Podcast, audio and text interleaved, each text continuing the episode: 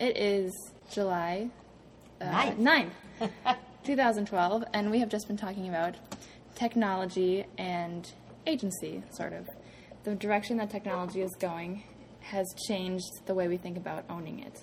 Coming from records where you had a thing that was yours, um, now we have streaming where everything is virtual and in a sense everything is everybody's we share media and technology allows that to happen like we share air and breath And then the problem for music is if you aspire to be a professional musician, how are you going to get compensated for the work you do?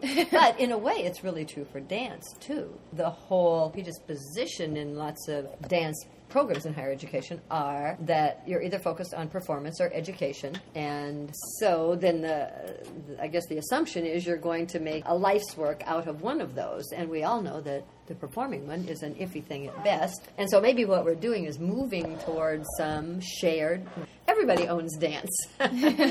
And how do you do that one? actually to go back to the program i was listening to the musician was saying he loves it when his music is sort of quote unquote stolen because he says and people are listening to it. But basically where we have the physical agency is in doing live shows. And that's always been you know what it is. So then streaming kind of does traveling for you in a way. It, it gets your stuff out there so people know about you yeah. Without you having to go anywhere.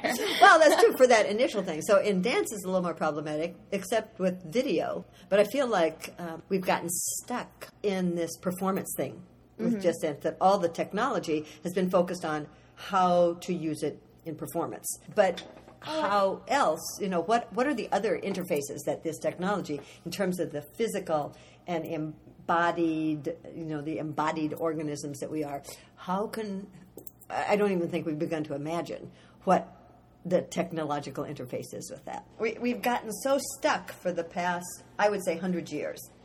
Dance origins were in spiritual practice and you know what I would say is human practice, human physical practice. Then when dance got into education, we've gotten re- we got really focused on dance performance, training dancers to the exclusion of in lots of places developing it in other directions. And I think the thing it has to offer people in this kind of fitness culture we're in in terms of people who actually use their whole body I feel like uh, there's something in what we know and are interested in in this sort of somatic realm that could direct us in whole new directions. One thing I do know is I think the creative piece is huge. And it's about the nervous system too. Is our, our nervous system is only a recorder.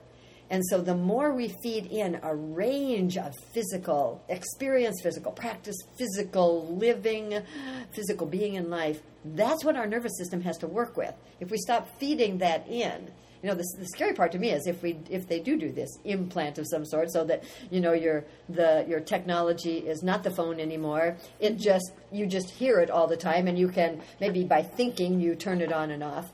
Is um, where does the physical piece then go? Maybe it's a direct feed. Who knows? well, that's kind of the way that distinguishes um, people interested in somatics, the way that they think about their bodies. I feel like people interested in somatics know that their body isn't something separate from them, that it is what they are, rather than that this is something I use, but the interface, like you were saying before, sort of is like different that, that notion of your body's your instrument that you are. Yeah, right. You're thinking, imagining, feeling, everything you are. This is this is body. but then, This what if embodiment. technology is Well, it's sort of, body also, yeah, it's sort of an interloper then. Like how how do you take that in and and maybe the idea is that you don't become distinguished from it. Maybe then you could also think about the body as technology anyway, just as it is. I mean, it's a No, it's a system that works to you know output many functions, but there's also this consciousness piece. The consciousness piece is the one that always gets in the way.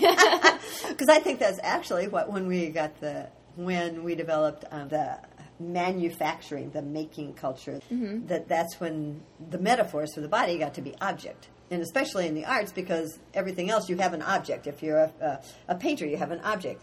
Um, The, for dance, there is no dance, object. there is no object. But also voice. I feel like for voice, there is Yeah. no object. Yeah. That is sort of our way into understanding each other is through this voice, dance, body thing. Especially when you think about Alexander, for example.